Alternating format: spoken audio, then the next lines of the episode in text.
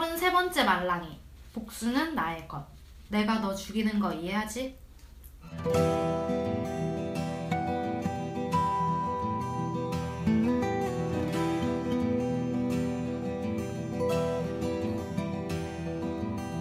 안녕하세요. 말랭잠의 33번째 만지는 영화입니다.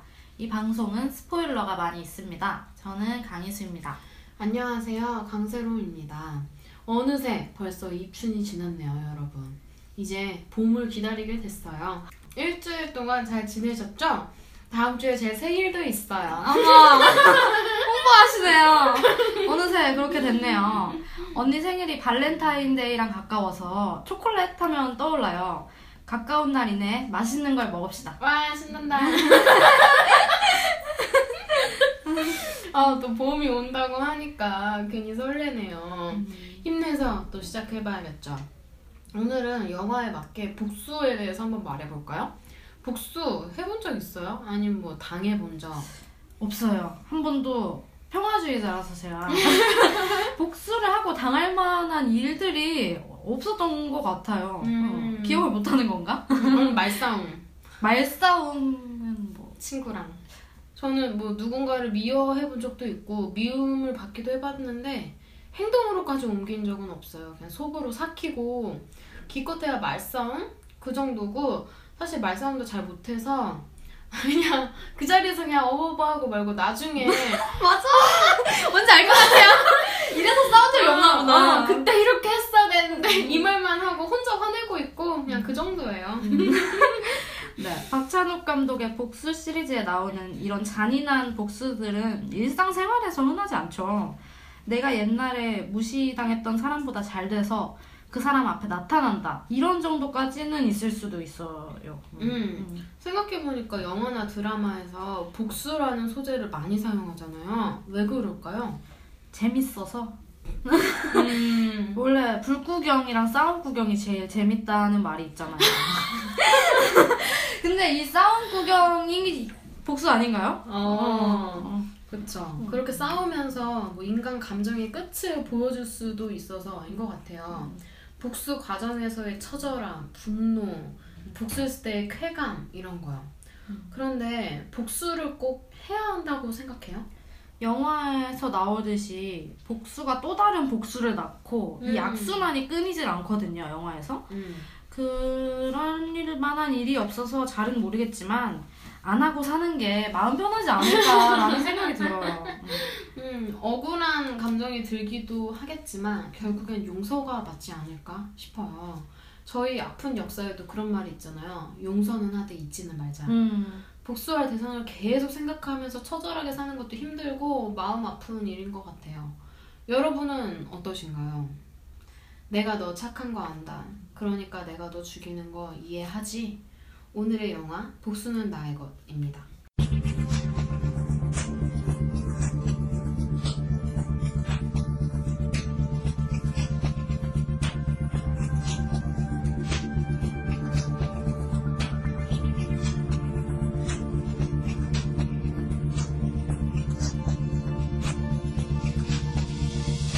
어, 블랙이 참 많다고 생각했어요.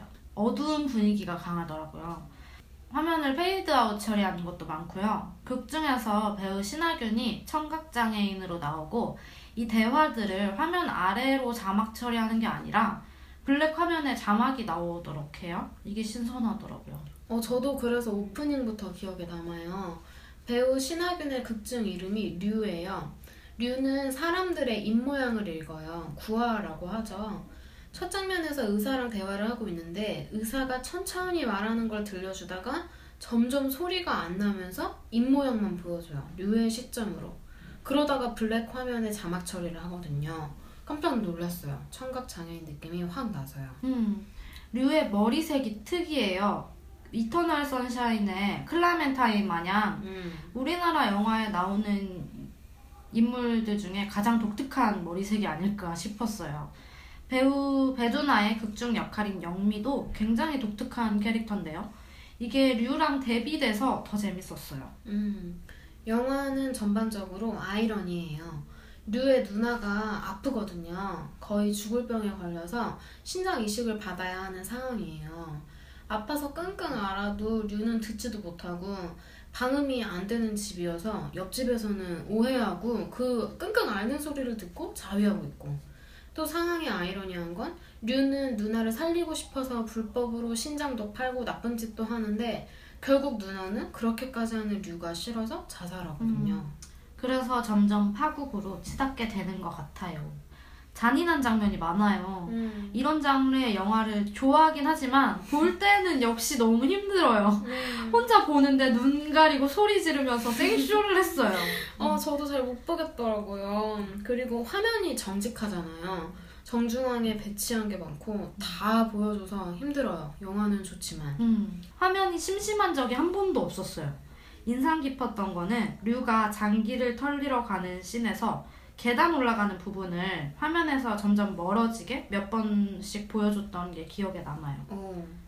혈액형이 달라서 자신은 누나에게 신장 이식을 못 해주고 그래서 직장에서 퇴직금 받은 걸로 불법 장기 알선 업체까지 찾아갔는데 신장만 떼이고 음. 차- 사기당해서 마음이 아팠어요. 그 후에 3주 정도 지나니까 그냥 진짜 신장 기증자가 나타났거든요. 그래서 마음이 더 아팠어요. 음, 장기 떼이는 장면에서 알몸 상태의 류만 남아 있잖아요. 그 장소에서. 음. 이 장면이 워낙에 유명하죠. 카메라가 뒤로 쭉 빠지는데 진짜 소름 소름이 끼쳤어요. 알몸 상태로 웅크리고 있는 류가 태아를 연상시켜요. 이렇게 다 잃은 류에게 영미가 제안을 하죠. 류를 자른 회사 사장의 딸을 유괴하자. 이 세상에는 좋은 유괴와 나쁜 유괴가 있는데 우리는 아이를 엄청 재밌게 놀아주고 돈만 받을 거니까 좋은 유괴라면서 궤변을 늘어놓죠. 이런 거를 블랙 유머라고 하나요? 가끔씩 웃음이 터지는 장면이 있어요. 아기를 결국 납치했는데 정말로 잘 놀아줘요. 진짜 오빠 언니처럼 음. 애도 좋아하고 근데 애가 웃고 있는 사진을 아빠한테 보내면 안 되니까 애를 일부러 울리거든요. 장난감 뺏고 음. 이게 은근히 웃겨요. 근데 결국 누나가 류가 벌인 일들을 알아채고 평소에 류에게 짐이 되기 싫어했었던 사람인지라 자살을 해요. 류는 누나가 죽으면 어렸을 적에 자신들이 놀던 개울가에 묻어달라고 했던 게 기억에 나서 개울에 묻어요. 그런데 아이를 그 개울에 데려갔었거든요. 누나만 묻고 아이를 집에다 데려다 놓으려고 갔는데 류가 누나를 묻고 있던 사이에 아이가 물에 빠져버려서 설상가상으로 죽어버립니다. 일이 점점 커지죠.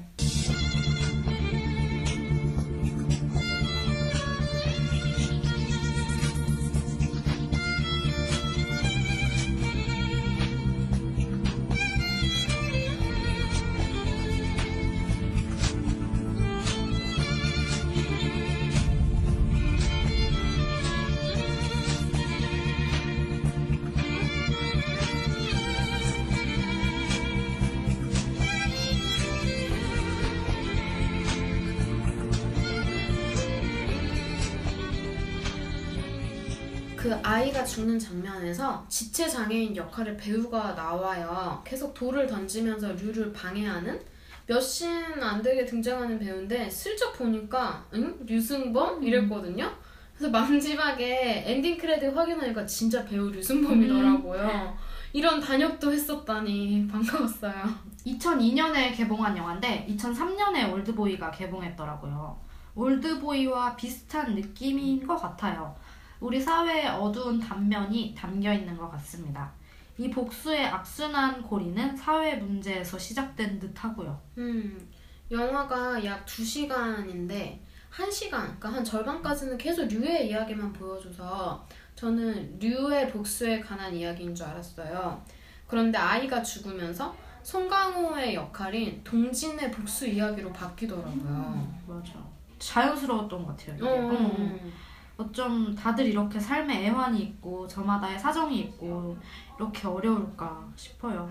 저는 동진이 부검실에 들어가는 두 번의 장면이 인상 깊었는데 처음엔 자신의 아이가 죽어서 돌아왔을 때 부검을 처음으로 보거든요. 소리만 들려주고 동진의 표정만 보여주는데 배우의 얼굴과 소리만으로도 끔찍해요. 그런데 두 번째에서는 류에게 복수를 하기 위해서 류가 묻었던 누나의 시신을 가져와서 부검하는데 이때는 하품까지 하는 여유를 보이죠. 음, 그리고 동진이 류의 측근인 영미를 죽이죠.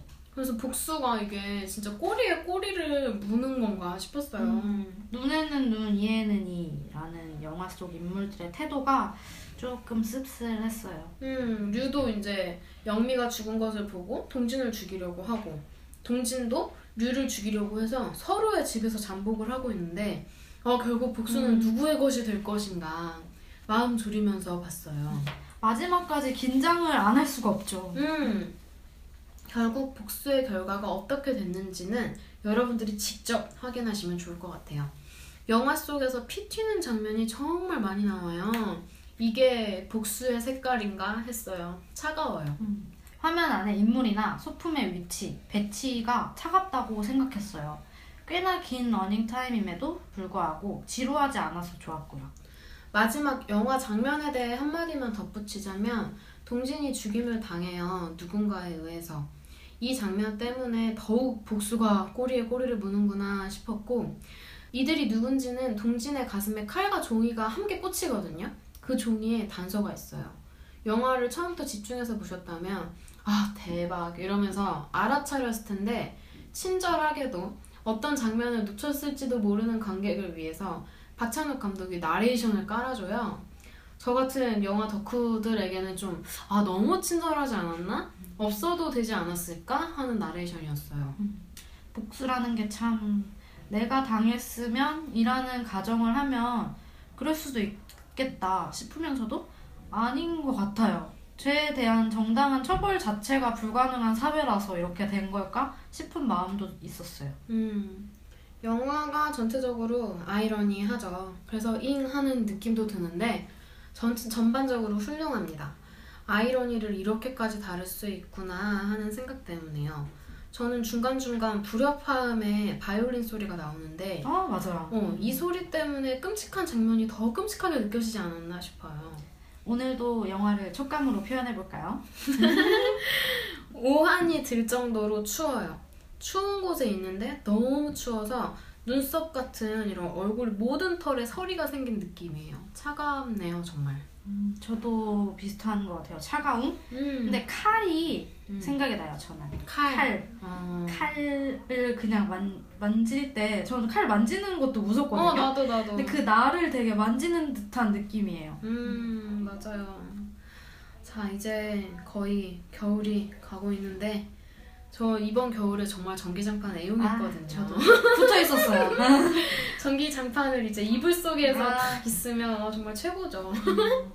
곧 떠나 보낼 시기가 오네요. 드디어. 여러분들 다음 주는 발렌타인데이예요.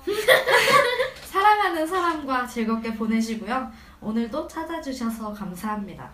우리 댓글로도 많이 얘기해요. 네, 저희는 다음 주에 레옹으로 돌아오겠습니다. 오늘도 저희의 소소한 수다가 힐링이 되었길 바라면서 안녕. 안녕. 예전에 너와 걷던